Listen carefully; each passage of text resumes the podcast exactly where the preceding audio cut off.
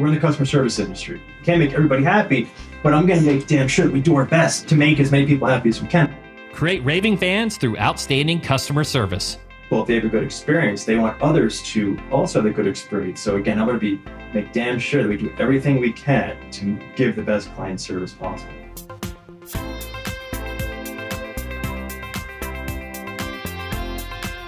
Welcome to Personal Injury Mastermind. I'm your host, Chris Dreyer, founder and CEO of Rankings.io, the preeminent personal injury marketing agency. Before we get started, if you like what you hear, head on over to Apple or Spotify and pound that five star review button. Each week, we talk to the best in the legal industry.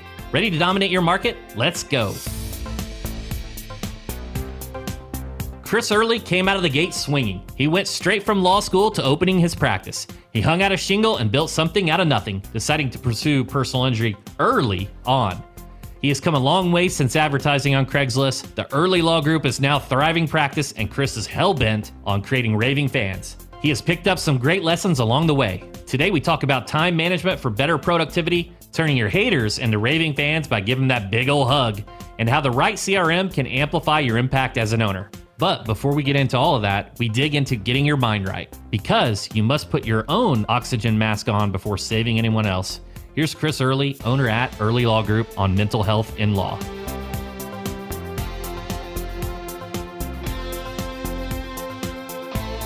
So I found peace through meditation. I try to create space because sometimes it's even more challenging when you're owning your own practice, right? It's a different flavor of stress so I do things like Chris, you know, meditating, journaling, because I'm all about creating space away from that stress and trying to be very intentional and deliberate. Because if, if your head isn't right, the law can really, I think it can mess you up and create great anxiety, depression. There's a lot of people that are, that are not well in the law and they're not getting help. And so I, I try to just push away against any type of um, unnecessary stress, try to manage my time well.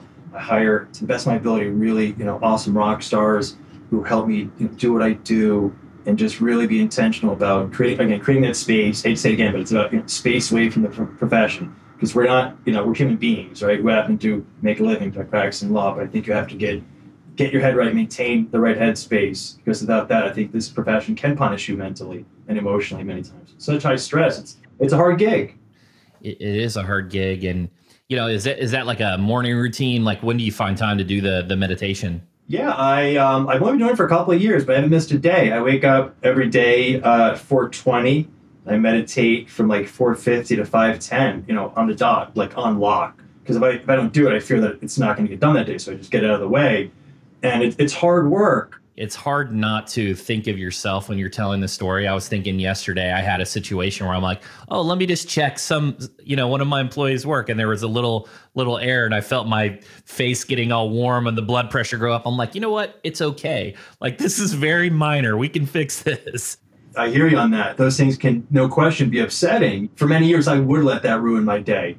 And you know, this isn't a panacea. You know, this just works for me. I journal. You know, maybe that that just little things you can do to keep your head right. Because I have a lot of demands. I'm sure a lot of people on this call, Chris, they're not only PI lawyers, but they're running PI shops.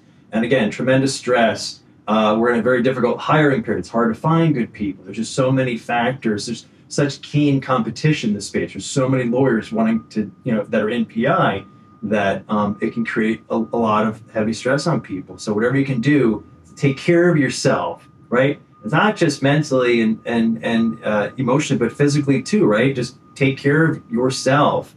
Don't neglect that because this, again, you know, this profession can be a, a, brutal one at times, a great one, very rewarding, but it can really be sneaky and can can be tough on people. I think one of the things that you do quite well is, the time management side of things, right? You have this routine, you haven't, you said, hey, I'm consistent, I haven't missed a beat. As the owner, our time, you know, we have the highest hourly rate and we're getting pulled in a million directions. You know, so what are some tips that you have maybe that work for you in terms of time management? All right. I think it starts with mindset. I actually have a, a presentation I present to many bar associations about time management because I'm pretty militant about it. And I look at it as, you know, getting the, the mindset right. Because like you said, you know, time is so important. Once it's gone, it's, it's over. It's, you can't, we can't get it back. So when you talk about the hourly value of your time, I would encourage anyone sit down if you haven't already with a piece of paper and figure out what is your hourly rate. What are you, you know, what do you make per hour, right? That really shapes how you how you will manage your time moving forward. I can promise you that, and you're gonna you're probably get a little uh, uncomfortable when you see that number, but it's, it's healthy to know the number. So little things like, you know, not checking email very often, delegating as much as I possibly can, you know, time blocking on the weekends. I got a lot of balls in the air. I run a busy growing practice. I write for many bar publications. I speak to bar associations. So I'm really focused on time management, right? And I think it's an ever going process of trying to get better and better with that. But like I said, less email, more delegation, uh, leveraging automation, time blocking, calendaring things. Work expands to fill the time allotted for its completion. This idea is called Parkinson's Law, and it's as accurate today as it was when it first appeared in The Economist in 1955. So be careful who gets access to your time and how you structure your day. I don't take any unscheduled phone calls. I stole that from Ben Glass, who has been very helpful for me. No unscheduled phone calls. I try to, for lack of a better word, train new clients that when they email me or, or call me, we have a certain routine and how we handle communication. You know, this really goes back to to being kind to yourself and not letting this profession run you ragged, right? Owning the day, owning the business, owning your time, and being super focused on how I uh, consume that time, what I allocate that time towards, right? I think that's really important. And a lot of lawyers get that wrong. And I know that because I've spoken to other lawyers publicly and they've told me, you know, I don't really do that. I should try that. And I'm a student of this stuff. I'm always learning. And because I think time management is really important. It's so important. As a business owner, PI lawyer, whatever you're doing, manage your time well. I think it's important. Talk to me about your role in those those high value activities. Like how has your role changed? You know, where do you provide the most impact today versus maybe in the past? Definitely. You know, I'm gonna. It may sound weird, but I'm not really. My strength isn't practicing law. My strength is growing a law business, a law practice. So I try to lean into that. So I hire really good people that are better at me at trying cases, at, at practicing law. Me, I can try a case. I can. I, I like negotiation, mediation, and, and lawyering. I kind of really get stimulated by growing this thing. I like to go to conferences. I'm in a couple of masterminds. I enjoy geeking out on the business development and so for me, my my greatest strength is a visionary, I think, as opposed to an integrator, right? Visionary, planning, plotting the future, thinking strategically, sitting down and just, you know, figuring stuff out. I like to do that. I like the challenge because this is hard as hell. I mean, anyone, you know, listening to this that runs a PI practice knows just what I'm talking about. This is this is hard stuff. And uh, it requires a lot of work. So, you know, again, we got to manage the time. We got to manage our headspace. We can't do a million things at once. We have to really take care of of getting high level things done. So I try to get out of the way of my staff. I let them run, do their thing. We, we have the systems, the processes, the procedures set up. And, and I and I hire. I'm so crazy careful on who I hire. So when I bring them on the bus, I want to make sure that they can do the work at a high level. When you make a, a, a wrong hiring decision, it really sets you back. So hire the right people, have the have the processes in place, and get out of their way, right? And that allows me to jump on airplanes, go on conferences, network, grow, meet other lawyers, meet people outside the law who, who, who are inspiring and we can glean a lot from, right? That that lie outside the legal space. So that's what I'm doing. I don't handle any more cases, Chris. I thankfully divested that responsibility. Now it's just strictly just growing this thing. You know, that's really what I, I'm passionate about. I love it. Are there any tips on the hiring, right? So you said, hey, I'm very particular. What what do you mean by that? Like, are you doing personality assessments? Like what goes into your hiring process? You ever hear of Patrick Lencioni? Mm-hmm. So I thought I knew about hiring. I didn't know anything until I read this guy's Lencioni's books. Right? We I I want humble people who are hungry, who have high social intelligence, high you know social emotional intelligence, right? And know how to deal with people. Uh, but humility, I think, is is my number one characteristic that I that I chase. You know, when when I'm hiring. So Jay Henderson, he runs an, a, a fantastic uh, uh, online evaluation which which helps me learn more about each applicant. And I put applicants through a process that is designed to be difficult because anyone can put up their resume and apply to 100 jobs at once, right? And people do that. But I want people who are picking up what I'm putting down. I want people who care about the culture I'm putting down, who actually speak those core values, who care about those core values. Because I don't want to hire you and you know see you leave here in six months or me having to fire you. I want you to be around for a while. But I think, you know, it's so true, Chris. Hire slow and fire fast. If it's not working out, let's be honest about it. It's, it's let's be fair to that person. It's not working out. Let's have that conversation and, and, and do what needs to be done. But you know, hire slow, fire fast has, has worked pretty well in, in my space at least, right? And I, I hear it works for others too. So be so careful on who you hire. I think it's so critically important. I couldn't agree more in having those right values. Uh, I love Lencioni, fantastic uh, author. Um, so smart about getting the right team. I'm looking at your website and I'm doing the things is is the referrals, and you have this raving fan section on your website, which is different. Most people that just have a testimonials or case results is kind of generic. You know, talk to me about how you create raving fans and, and what's it mean to be a raving fan and, and how you put that across the organization.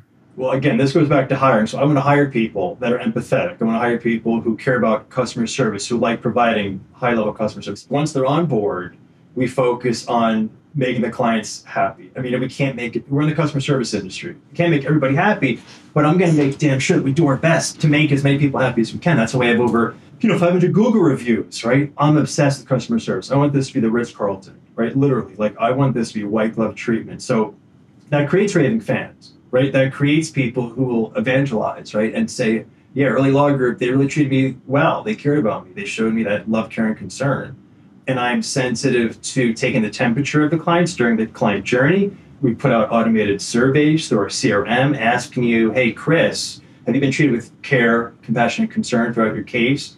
Have we met your expectations? Have we exceeded them? Have we not met them, right? And then it's sort of like an NPS score type thing. How likely are you to refer to people? So I believe in educating people about the fact that we want referrals, right? I can't presume that people even know that we want referrals. Let's presume total ignorance of the topic that they have no idea about referrals. Now, I don't mean being heavy-handed and just slam it down the throat. So you know, refer us, refer us. No, it's more like encouraging it because we want to inform and educate our clients that that's how we grow. And so, a lot of people, if they have a good experience, they want others to also have a good experience. So again, I'm going to be make damn sure that we do everything we can to give the best client service possible. Again, can't make everybody happy, but if you focus on that like intensely and, and seriously for a long period of time, I think a practice can just like a rocket ship just go up and, and just grow like crazy if you focus on that. But too many lawyers, I feel like neglect clients, taking for granted. And, and you do that at your own peril, I think that could be very hazardous for the growth of practice.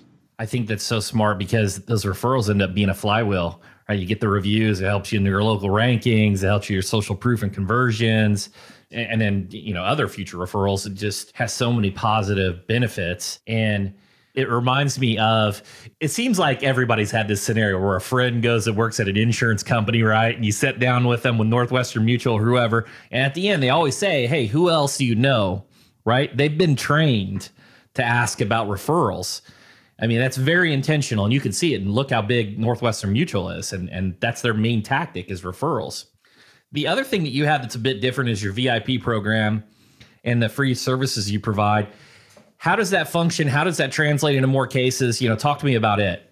It's on the website. It's just another value add, if you will, right? To pull them into our, our, our universe over here at the Earley Law Group, right? So just one one way to try to attract that prospect to us. You test things, right? And you, you see if it works. If it does, great. If it doesn't, all right, let's let's move let's let's audible and, and move around that maybe. What Chris offers his clients helps him stand out, and it feeds into the psychology of his branding. He radiates warmth and caring, and he hires team members who share the same values care, compassion, and concern.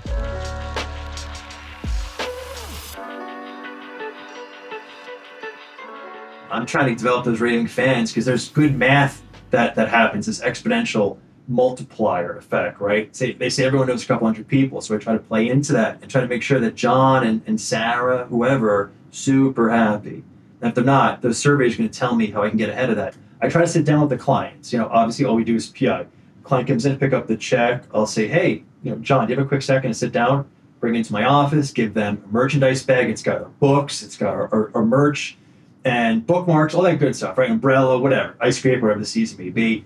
I'll sit down and say, hey, how was your experience? I want to hear something bad because I want to work on that most people, you know, they have a good experience, but it's the ones who don't have a good experience. I lean into that. I say, oh, okay, thank you so much. Anything else you could tell me? Because that enables us to create raving fans by tweaking the problems that we don't see. Because if anyone, you know, if you're not doing surveys, I would encourage everyone to call to start doing surveys. Always be sensitive to problems you have, may have no idea that are festering in your practice, and and your clients will tell you, but you must ask them. Now, Chris, after I have the conversation with the client, if they're really happy, I'll say, hey, thank you so much would you i almost presume that they'll refer to us because they've had such, a good experience. It's almost like a presumed close like would you be agreeable to um, keeping us in mind? Should should someone in your orbit need a lawyer right? No it, no no pressure no heavy sales tactic. Just asking would you refer to us since you've had a good experience so other people can have that experience? That's worked out pretty well. I think it's such a different mindset that you have. It reminds me of that that book Hug Your Haters by Jay Baer because you get information to improve, right? And when you pry that out, when you you can uncover it, it's something you can fix. But because if they don't tell you, you don't know, right? You may even replicate it, which is even worse. right So I think the surveys are super smart. I just want you to restate for the audience. You ask them the three three questions are, are in that survey. It's, it's slightly different. Yeah, um, the, the the questions are yeah. Have you been treated? I, I'm all about how do we make you feel. At the end of the day, like that's what people care about. It's not how much the settlement was. They're going to forget that in a few years. It's like how did the Earley group make me feel? I want that to be a, a good feeling, right? And this is a couple times. There's there's checkpoints, right? Beginning of the case, middle, end. You know, are you being treated with care, compassion, and concern? That's what I care about. Not a lot of people do the survey, right? It's not like everyone does it. So when I do get feedback, I do it. Now, another thing I do, I did this recently. I surveyed my staff anonymously, and I said, hey, you know, I was putting myself out there, but I said, what the hell? You know, I'm trying to grow this thing. I got to know how I'm doing, and my team knows better than anyone how I'm doing. So I asked them. I forget, you know, anyone they can reach out to me. I can share the questions. I forget what they were, but it's it was like, you know, am I am I you know setting a good example? Am I open to your feedback? I think it's really important. Is team members need to know that you you are open minded. You'll listen to them right? Because if you're not, like, they're not going to come to you with suggestions. And just equally important as it is with clients, I want team members to tell me about problems too that I don't see myself. So survey clients, survey team members. You'll get some great info that you can really tweak and improve upon. The other thing is you have a way of educating the public to get more cases. So you talked about a few of these, and then you have a, a, ton of free education, your Truth series. You know, talk to me about your approach to marketing in regards to educating the public. Well, at its core, it's direct response, right? It's education based marketing. I'm not trying to shout the loudest because I'm not going to be able to outspend my competitors on AdWords, right? Or Google Ads, whatever, TV. So I'm realistic. I, I'm in those spaces and I play in those spaces, but I really try to leverage education with attracting prospects, right? We use a very robust CRM. We utilize, you know, shock and awe packages, which double down on the whole educational component just we're literally trying to educate the prospect to make good decisions, right? And we try to set the criteria that you know this is what I have a book on how to hire a lawyer, right? And we try to point the signs towards us, like, hey, we check all the, you know, we have, you know, without saying it, this is who we are.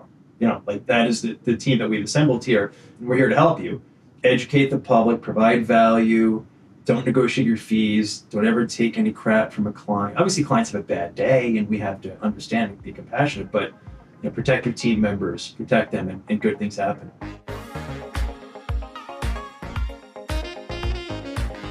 The right CRM lets you manage the database, send out correspondence with the click of a button, has time saving automation. Chris uses Keap, formerly Infusionsoft, for his firm.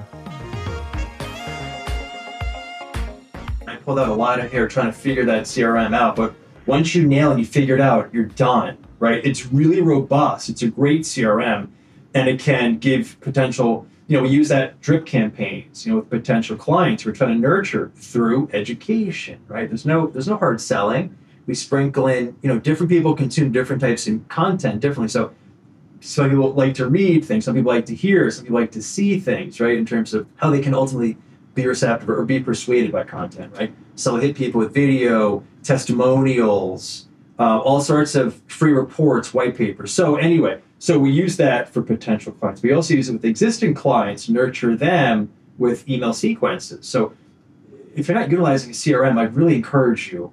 And yeah, Infusionsoft, it's you pay a little bit more, but you get what you pay for, right? And there's so much it, it delivers for you. It gives you so much power, automation, sophistication. It's fantastic. I'd have to say that was totally out of left field. I wasn't expecting Keap. Yeah. and I got to tell you, in the past, it used to be very challenging, but it, it is so robust with this automation.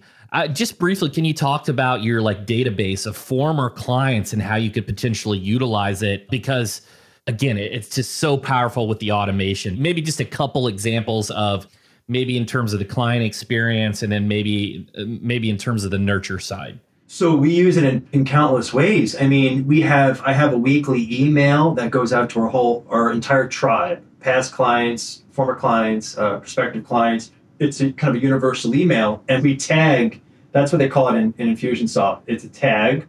We have that for for that audience right? I have an attorney tag. I send attorney email blast out once every week on a, on a practice tip that attorneys can utilize. Again, this is education based. I do the same with clients as well as attorneys, trying to nurture referrals, nurture people, provide value, try to show up differently. And I'm just always thinking, how can I be different today? Like, what are lawyers not doing that I can try to leverage? But there's so many ways to use a CRM. It can be tremendously powerful. Now, it's hard work. Getting that set up, as I said, it was tremendously hard, frustrating. I felt like I was sliding down, you know, the mountain as I was trying to go up with this technology. But slowly you advance upward. It's it's really great stuff. There's so much. I, got to give you props. I hired a company called Sixth Division about three years ago to implement Infusionsoft on for our agency. And you know what? I just didn't keep up with it. And you know, when I niched to just PI, it was a lot easier. I didn't need as much logic. But yeah, there it's so powerful. I like to talk a lot about leverage, and a lot of times it just comes down to a lot of our guests just talk about labor, right? The staffing, and that's so incredibly important. But you're utilizing technology for distribution, and and you're multiplying yourself. Yeah, no, for sure. We have a newsletter too. If you're not doing a newsletter, you know, everyone in the should be doing a newsletter, right? We have we have an attorney newsletter, and we're talking about we're talking about emails, right? Blast emails. I'm talking about paper newsletters that hit the mailbox, attorney newsletter, client and former client and prospective client newsletter, right? um, just hitting people with with frequency, right? Showing up. I put a lot of content out, man. You know, and it's not hard to do. But because the only reason I can do this is because I'm not handling cases anymore. I don't. I didn't really love that. I like this stuff. I like writing for lawyers. I write content, marketing pieces for potential clients. Now that's the stuff I like. So if you can lean into what you do, what you enjoy, and I try to live there, you know, and just stay in that space. And and thankfully, I, I feel fortunate that you know good things have been happening the more I've been doing that. Thank God. that's fantastic. That's so different. I applaud you doing that. that. That's so unique and so powerful. What's next for Earley Law Group, and where can people go to connect with you? Yeah, well, my my goal is to to keep scaling this, right, um, and just you know growing this thing to be the, the best firm that I can possibly create, right? Because when it's all said and done, when I retire, I'll look back to okay, like that was the best I could do. So my job is to continue scaling, Thanks so much to Chris Earley at Earley Law Group for everything you shared today. If you want to geek out with someone on how to run a law practice, reach out to Chris. He would love to hear from you. His cell is 617 956 2501, or you can email him at C E A R L E Y at earleylawgroup.com. To recap, here's pinpoint number one hug your haters. I know you heard me say this before. It comes down to this get close to the problem, knowing when people are upset, and figure out how to improve. Survey them to find out what's working and what's not. Ask if the experience has had care, compassion, and concern. Surveys work for clients and for employees too. The questions are a little different, but the outcome is the same. Surveys help identify blind spots. Surveys through CRM asking you, hey, Chris, have you been treated with care, compassion, and concern throughout your case? have we met your expectations? Have We exceeded them. Have we not met them? Right? And then it's sort of like an NPS score type thing. Pinpoint number two invest in a robust CRM that can handle automation. With the right features, a CRM can help you learn from your clients and give you more control over the database, target content distribution, create custom campaigns, and nurture referrals. In short, a better CRM means a better bottom line. There's so many ways to use a CRM. It can be tremendously powerful. You it's hard work. Getting that set up, as I said, it was tremendously hard, frustrating. I felt like I was sliding down, you know, the mountain as I was trying to go up with this technology, but slowly you advance upward. It's it's really great stuff. There's so much. Pinpoint number three, slip on those white gloves. Your customers want Ritz-Carlton level service.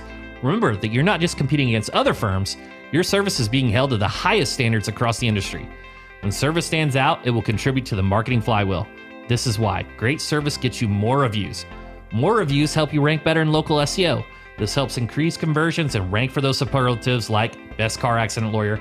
Great service gets you more referrals. I'm all about how do we make you feel. At the end of the day, like that's what people care about. It's not how much the settlement was. They're going to forget that in a few years. It's like how did the Earley group make me feel? I want that to be a, a good feeling, right?